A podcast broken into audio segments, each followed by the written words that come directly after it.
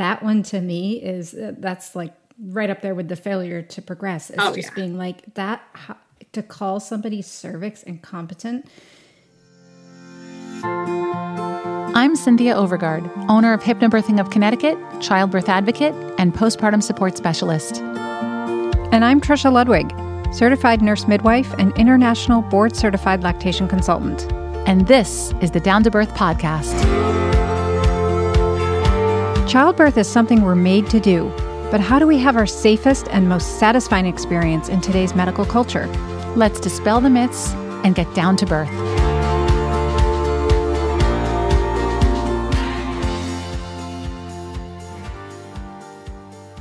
Have you ever wondered why we call it labor or say he or she delivered my baby? Maybe you felt defeated when your care provider diagnosed you with failure to progress or suggested you had an incompetent cervix. The words we use matter a lot. Sarah is a mother, educator, birth worker, and founder of Birth Words. With a master's degree in linguistics, she was inspired to fuse her passion for words and for birth into a revolutionary movement, bringing awareness to the words we use and reframing our language in a way that gives strength to the birthing woman. She joins us today to explain just how to do this. Hi, I am Sarah Pixton, and I am here to talk about a little project I have called Birth Words. I'll give you a little introduction into how I came into Birth Words um, because I think it gives some context to help you better understand what it is that I do with Birth Words. So, after the birth of my son, which he's coming up on his fourth birthday in, in a couple of months, so almost four years ago, I felt the call to birth work, like I know many birth workers do. It just kind of grabbed me. His birth was empowering, transformative, and positive in all the right ways, especially in contrast to my first birth. Um, and when I talked to friends about it, they were surprised to hear that I'd had such a positive experience. And I knew that I wanted that to not be so rare, that birth should be a positive and empowering experience for many, many people. And so I became a birth doula. But around the same time, I was also starting a master's degree in applied linguistics. And I got into applied linguistics um, with my background originally being in education. My bachelor's degree is in elementary education. And I've always felt that our words matter. So that's kind of what pulled me into linguistics to begin with. But as I continued to develop my birth work career and kept working on my master's degree, I eventually realized that there was a really interesting overlap between those two fields. Similar to the way that I thought about the education experience, it's really important the way that we frame pregnancy, birth, and the postpartum experience. I feel like there's a lot of power in the way that we allow ourselves to be influenced by words and the words that we mindfully and intentionally choose to prepare for and create our experience. This is one of my own favorite topics as well. I love foreign language and I love linguistics. And I remember learning something very interesting at one point where Helen Keller, when she was finally able to communicate, I remember how she was explaining that before she had language, she couldn't form thoughts. So when she was feeling an intense emotion, she didn't even have a name for it, whether she was frustrated, lonely, angry, sad, because there just wasn't a word to apply to it. Our words really shape our thoughts immensely. I remember having a friend who was a very successful business guy. And I remember he called me once after work and was chatting with me. And he said something like, Well, we lost our biggest, he was the CFO. And he was like, Well, we lost our biggest client today. And the CEO resigned as a result. So he was next up. And I, I will never forget his next words were, So this is going to be fun. And I thought, This is why he can handle a job like this because Mm. he used the word fun. And in the same week, a friend asked me, I was pregnant at the time. In the same week, a friend asked me, What will I do if I hit traffic on the way to the birthing center? And they said, Because that'll be a disaster. Mm. And I thought, Holy cow, the way people use language. I mean, a disaster if I hit traffic? That was an intense word. And I had to work to get it out of my mind.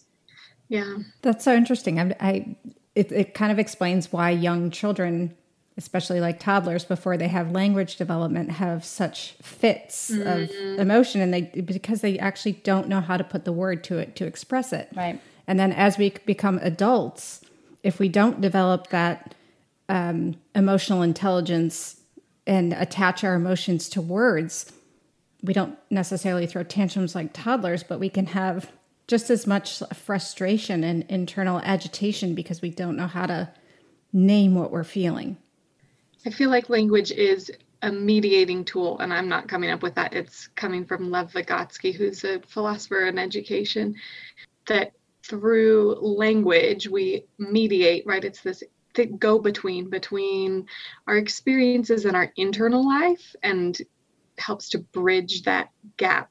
And so it's really important the words and language that we choose to bridge that gap. And this isn't this isn't something that most women think about when it comes to pregnancy, childbirth, and postpartum. It's just sort of like the language that they see online or on social media or that their care provider uses is just what they accept and aren't consciously thinking about the impact that it has. Exactly. If we take a step back and look at some of the language that we are not very mindful about that we just allow to be part of the pregnancy and birth experience, so much of it is disempowering. So much of it puts authority in the hands of the care provider, like exclusively, right? We want, we have the care provider because we trust in their authority, but to give over just the authority of the process of giving birth. So much of the language just encourages that sort of attitude and also speaks about labor and birth as if it's a machine that needs to be fixed or as if women or those giving birth are broken. So I really try to just say, wow, let's pause and be mindful about how we're describing this experience as we're preparing for it through pregnancy and as we're experiencing pregnancy and then through the early parenting time as well. We talk about this quite a lot. And maybe the most important one to start with is the fact that a doctor or midwife does not deliver your baby, but you deliver your mm-hmm. baby, no matter how you give birth, even if it's a surgical birth, you deliver your babies. And when I hear women speaking that way, like, oh, well, that's the doctor who delivered me. Mm-hmm. It's like, don't take that from your mother. Your mother delivered mm-hmm. you. We know that for a fact, no matter how you came into the world. I remember first being woken up to this notion years ago when I was speaking to my mentor, Nancy Wainer, friend and mentor She's the midwife who coined the acronym VBAC, by the way. Mm. Um, famous author, famous midwife. And I remember speaking with her years ago, and I said to her, How many babies have you delivered? And she said, Well, I've delivered three. I've attended about 2,800 births. Mm-hmm. mm-hmm. okay, I will not make that mistake again. so, have you talked about that one in particular? Have you? Yeah, I think a lot of the reason we use that word comes from like our judeo-christian roots and if you look at the bible and the translation of like the king james version which was oh i don't remember all the dates off the top of my head but centuries old right um, this language that then became a lot of the underpinnings of our culture mm-hmm. uses in that translation the word deliver to mean like deliver from enemies mm-hmm. and to talk about childbirth. But if you go back farther and you look at the original language in the Hebrew of the Bible, there were actually two totally different terms used one that was relating to childbirth and one that was like delivering from enemies and delivering from sin and bondage, right? And at some point they got conflated and then we got into this place where somehow over hundreds of years we started talking about our doctors delivering us as if we were in some sort of bondage or being needing to be delivered from an enemy when wow instead really there's this power and beauty in the birth giver delivering the child into the world right? Or because of the history of the term deliver really don't even like to use it to say um, some women are like i just hate that that term has been used to talk about a doctor delivering me so i'm just going to not use it at all and say i'm giving birth. Mm-hmm. and some women are like you know what? I love that word as long as i'm the one delivering my baby. You can't go wrong with the word birth. The word birth right. really is the most fitting right trisha don't you agree with it's it's what's happened it's what's it's what's happening. I mean the the history you just gave on the word deliver makes me sort of like cringe thinking about using it in birth but then even if you take that whole history out of it and you just think like the word deliver as we know it today right. is like about bringing a package right. to somebody like it's it's amazon it's pizza it's not having a child come into your arms exactly. that is you know it's like doesn't even make sense right it doesn't even make sense so yes, life. Eh, it's so ingrained, though. I mean, even as a, a, midwife who has been conscious of not wanting to use that word for years, it still slips out right. for me. Mm-hmm. You know, I still say it when I'm speaking in a certain way or to certain people. Yeah. It's just like it's it's there. It takes a lot of effort to change these things. So that's number one for sure. So let's talk about some of the other. Yeah. I get asked a lot um, in the work that I do to say, like, okay, so give me a word list of words that I should use and words that I shouldn't use. And while I feel strongly about a few words and a few phrases that are commonly used, I also feel like it's important to just be personally and individually reflective and intentional in your language because so much about language is individual and it's unique to your lived experience. So I feel like I can't give a rundown of like nobody should ever use these words and people should always use these words. And a good example of that is the word contraction versus like a surge or a wave. And I know, Cynthia, you are a hypnobirth instructor. Is that? Yes. So you're very familiar with all the other options. Right. Lots of other options and saying, let's step away from these terms. And I've had discussions with a variety of people who have women who say, I really love the word contraction because I'm a dancer and I love that my muscles contract and I feel their strength. And so when I'm giving birth, I love to think about the contraction of my uterus. Now, I know in hypnobirthing, we talk about, well, that's not physiologically what you really want to be happening, that tightening. Well, what I say to my clients is the way the the word will affect you is where your mind is when you use the term. So there is yes. a, there is a contraction happening in the upper uterine muscles. So I say if your right. mind is at the upper uterine muscles, then the word contraction will work for you. If your mind mm-hmm. is around the cervix and the mm-hmm. expansion of the cervix, yes. then your mind will not respond well to the word contraction. So oh, yes. it is personal, even in hypnobirthing but we present these other options and say, are you aware of what you're visualizing when you're giving birth? If your mind is at the cervix, then maybe contraction isn't going to be the one that suits you best. But we certainly don't want it to be contracting. So we default right? to surge, right? We default to surge under that assumption, but I always point out like, but think about where your mind is because there is indeed a contraction, but it's it's way high up. Yeah, I really like that. Um, because then like if that word gives you that feeling of like, wow, what a powerful muscle I have that's contracting at the top, then great. But um, I like the words surge and wave for many birthers because they draw on more natural processes, right? Um, it's it's also a word that is bringing in power. Mm. It's like a, a, wave and a surge is something that's building and gathering yeah. strength mm. and gathering energy, whereas contraction is clamping, tightening, shutting down. Mm-hmm. Even though that is what you just said, the physiologic process of what the muscle in the uterus is meant to do. But not the cervix but, at the not the cervix. But but eh, but not the whole body. It's not just the cervix. Right. The cervix yeah does exact is meant to do the exact opposite, but but also your whole body needs to relax. Mm-hmm. And and be filled with this energy and not be in a tight. I mean, we don't want clamped neck and mouth and you know shoulders. We want all of that to be relaxed. The only part that's supposed to contract is precisely the muscles of the uterus that are doing the job during that's a really good point.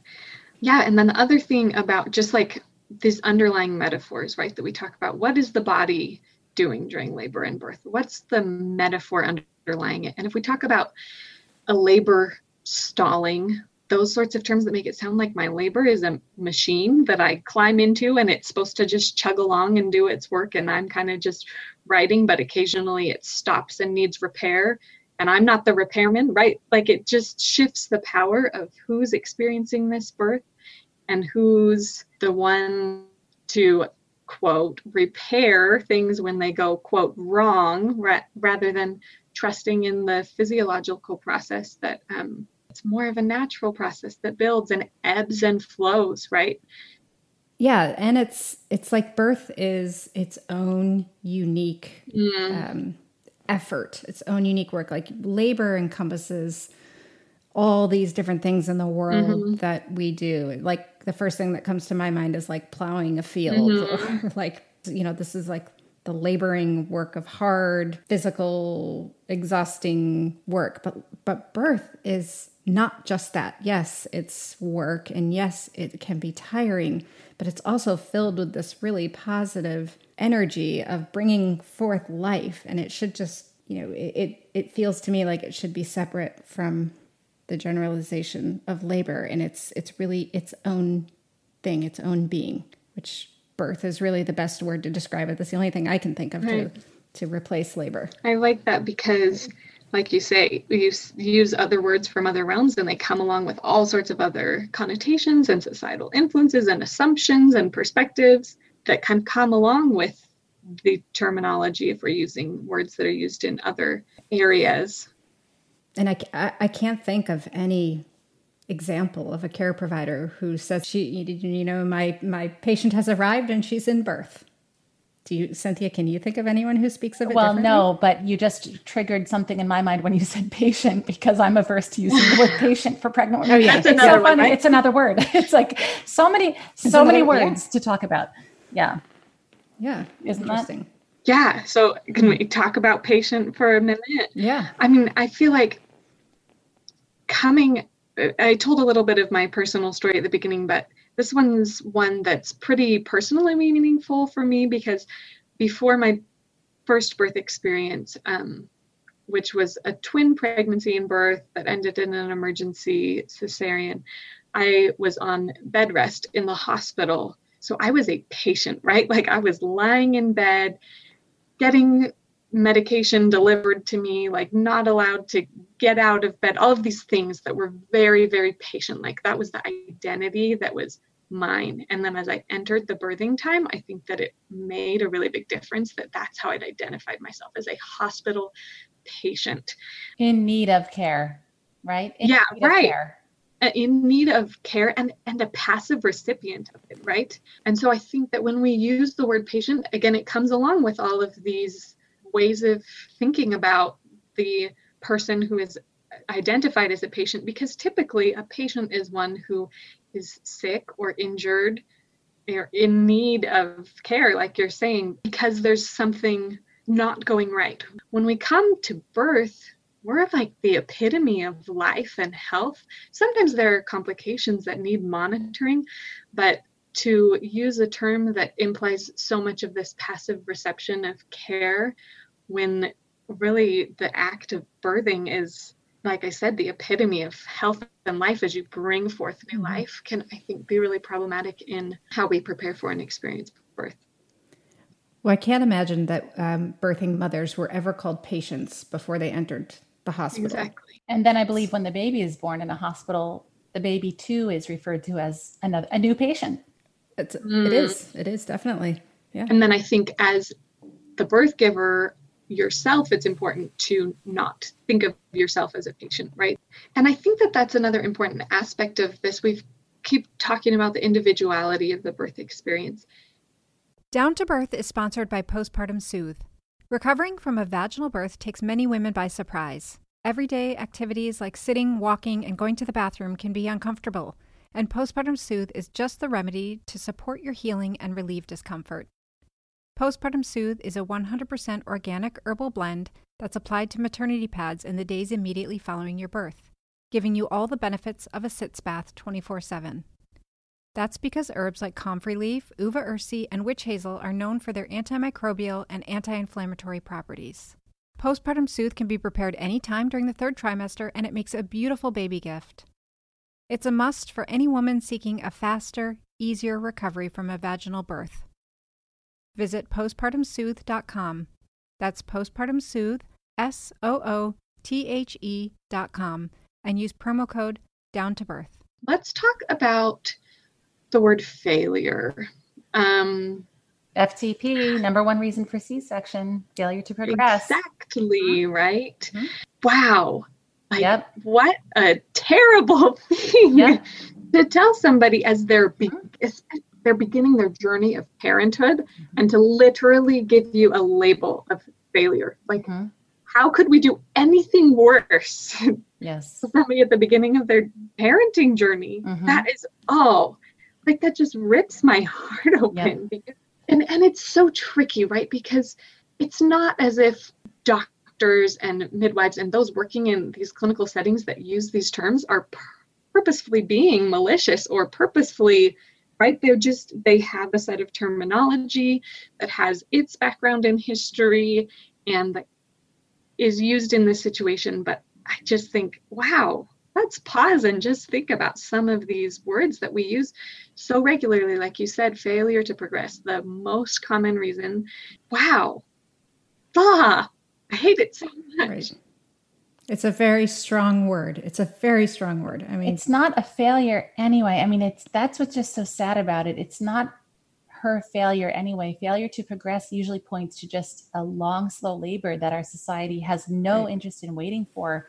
Right. Even in the case of a woman who needs a cesarean section or needs intervention, it's still not a failure you know, the fact that no one is thinking about this or questioning this is what's so disappointing. The first time I heard that term, I had that thought right away. I, my son's birth story was published, and I talked about it in the birth story. I talked about that term and my emotional reaction to hearing what it meant, because my doctor said, after listing a dozen reasons why she, quote, likes to give cesarean sections, Ugh. she finished the list with failure to progress. And I said, What's that? And she said, I'm going to need to see you dilate a centimeter an hour. Mm. And I look back and think, what right do you have to need anything of me? What language, even to say, I'm going to need to see? Really? Mm-hmm. No, doctor, I'm going to need you to support me. And if I really need intervention, then I will need you to speak up and have a conversation with me. That was so hard to listen to. Failure. And then you start having thoughts mm-hmm. like, I hope my body works. Mm-hmm. And then, of right. course, that can have a physiologic impact. Mm-hmm. So we have to be so careful about how we speak to each other. Yeah, wow. Powerful stuff, language. I mean, we have to become so much more aware of what kind of information we take in, what we digest, how we speak to ourselves, because our bodies are listening, always listening. Yeah. So the the guidelines that I use as part of my work, I have three key words that I talk about being with our language being reflective, being intentional, and being empowering. And I think each of those, like, they're not really a step through each of them, they overlap a lot. But as we're reflective, like we've been during this conversation, as we're saying, like, wow, I've never thought about the implications of that word that's so commonly used. I wonder how it's affected my and other people's experiences and as we're intentional sorry intentional about choosing other words to create an experience then it goes toward the third word um, empowering that i mentioned of saying let's use words that put power in the hands of the one giving birth. It's like uh, cynthia was saying with i'm going to need to see this of you right? Like as if mm-hmm. that is the ultimate authority. Yeah we've talked about a lot of big words like key key points like deliver and failure and labor but then there's all these other very mm-hmm. subtle words that are used in the in managing birth that mm-hmm. are incredibly disempowering for example when um, most of the time when a woman is checked in labor if right. she hasn't reached a 10 centimeters or, or, a point where we feel very excited the language is well you're only four centimeters mm-hmm. right or you're still stuck at five. And like, I mean, oh. that kind of that kind of language just isn't helpful. You remind me of another story that a doula shared with me in which a woman was laboring and I think she was in a semi-reclining position leaning back and her knees were bent and upward. And at one point the provider, it was a female provider, took her took the woman by the knees and shook her knees, shook her legs and said, "Relax these legs. These legs are mine right now. Relax them." And I was just like, what? Oh. These legs are mine right now? These legs are never yours. this baby is never yours. This birth is never yours. Just get your ego out of this. Like, what, how, right. even if it slipped out, even when people apologize later and say, I'm sorry, I said such and such, it's very little consolation because words are a reflection of thoughts. So if someone slips and says something utterly inappropriate to you like that, to me, like if that were to happen during a prenatal, I would say that's a red flag because it doesn't matter that they can control, consciously control the language they use going forward. They just slipped. They just let slip how they think. Mm-hmm. It just slipped out of their mouth before they caught it. But that is a reflection of how they think. Like you can't get most providers to speak that way because their brain won't even go there. They couldn't be mm-hmm. tired enough, they couldn't be drunk enough on enough glasses of wine to start talking that way because it just doesn't happen in their mind. Mm-hmm. Use that kind of language. They don't think of their clients that way. Yeah. When we're talking too about cervical checks and the language about only this many centimeters or stuck at this many centimeters, I also think the introductory phrase to that is often i'm going to check you right? Mm-hmm. that's yeah. some, a phrase that's often said which again like let's pause and be reflective about. I'm going to check you. What kind of position does that put the care provider in and the birth the birthing woman in if she's being checked? It's like an exam right? And we use that a cervical exam. We feel, and most don't get empowered at the thought of being given an exam, right? Especially one that they don't have a lot of power over the results of. And then again, it can plant those seeds of doubt or uh, mistrust of your body, like we talked about with the term failure. And when we were talking about that and came back just a minute ago to failure to progress, I also it also reminded me of then if you're one of those given the label of failure to progress and had a C section, then if you have a subsequent birth and you're preparing for a VBAC, um, if they were given this term of failure and then now they're told they're trying for a vaginal birth. I mean, trial of labor is this term that mm-hmm. people use technically a first time giving birth is a trial of labor, right? Which oh it's tricky right? Because like in some ways i just want to tear that apart and be like let's not use this word. Let's not talk about it as if it's some kind of a clinical trial or it just has that word try in it that again can be kind of triggering to people who've been given a label of failure previously and now they feel like they're only being uh, given a chance to try. Absolutely. The subconscious doesn't respond well to the word try at all Mm-hmm. Right. So, this is where we run into some really difficult things with this language and wanting to dismantle the whole system and rewrite the script where different words would be used. But then at the same time, acknowledging, okay, if I am giving birth and I'm preparing for this experience, I can't dismantle the whole system in my experience. Like, I can't say, I'm giving birth, and so nobody's ever going to use the word trial. Nobody's ever going to use the term incompetent cervix. Nobody's ever mm. going to say that I'm stalling. Nobody's ever going to say that I'm stuck. Like we can reframe the words that we use in our mind, but we also, as we're reflective and intentional about the words that we're using, need to determine strategies to respond when you do encounter those words that are, for instance, if you're preparing for a VBAC you, and you're giving birth at a hospital, you are unlikely to be able to avoid the term trial of labor after cesarean. Mm-hmm. And so you have to come up with some strategies to say, when I encounter that term, how am I going to re identify it for myself? Mm-hmm. Because there might be a nurse or a care provider who says something in your birth that could be triggering, like, these legs are mine right now. What are you going to do in that moment when somebody says something like that? And I think a lot of it is lies in just in your preparation, being mindful about using terms that put the power in your hands. And I don't know, what are your thoughts about that? Well, I talk to clients about this because Tony Robbins is the first person who ever taught me about this in my life. So I tell them, look, you can't control what other people are going to say.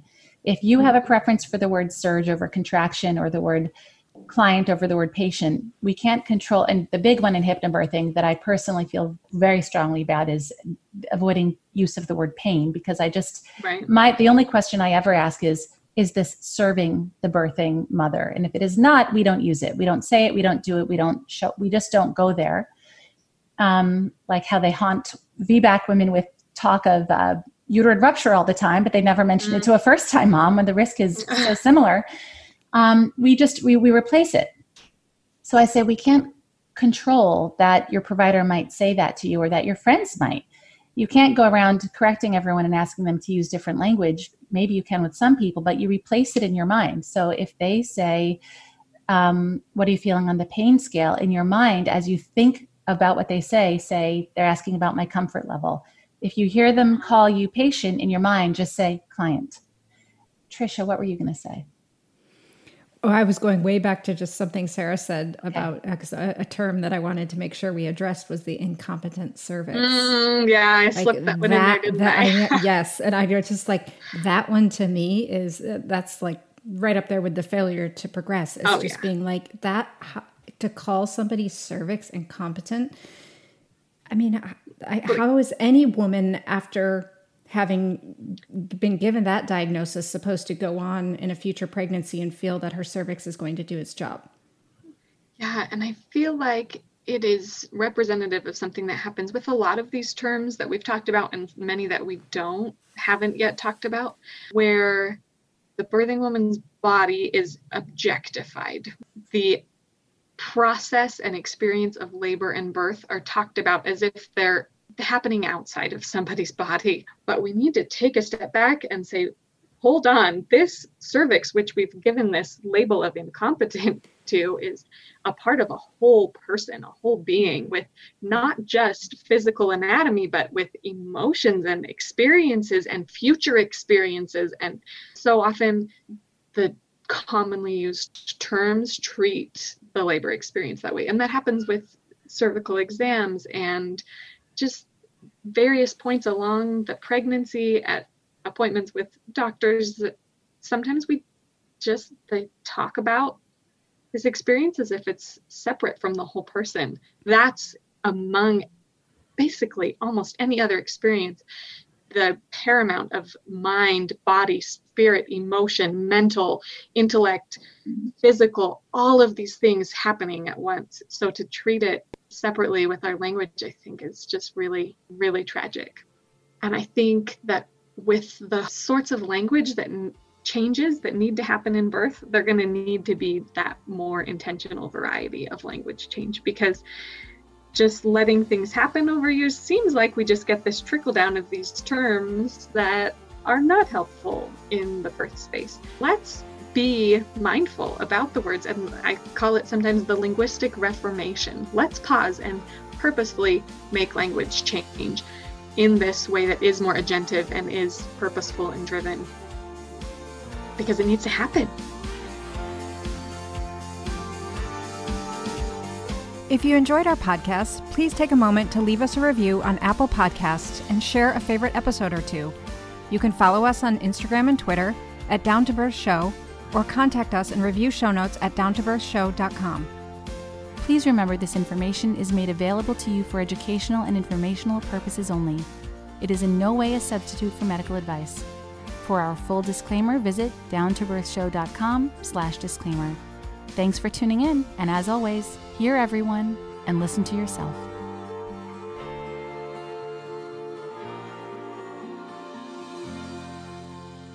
It's kind of like when someone has said to you in your life, don't worry, and you think, why would I worry? I wasn't worried at all until you said, until you said, don't worry. Mm-hmm. These are all examples of how language impacts mm-hmm. our experience.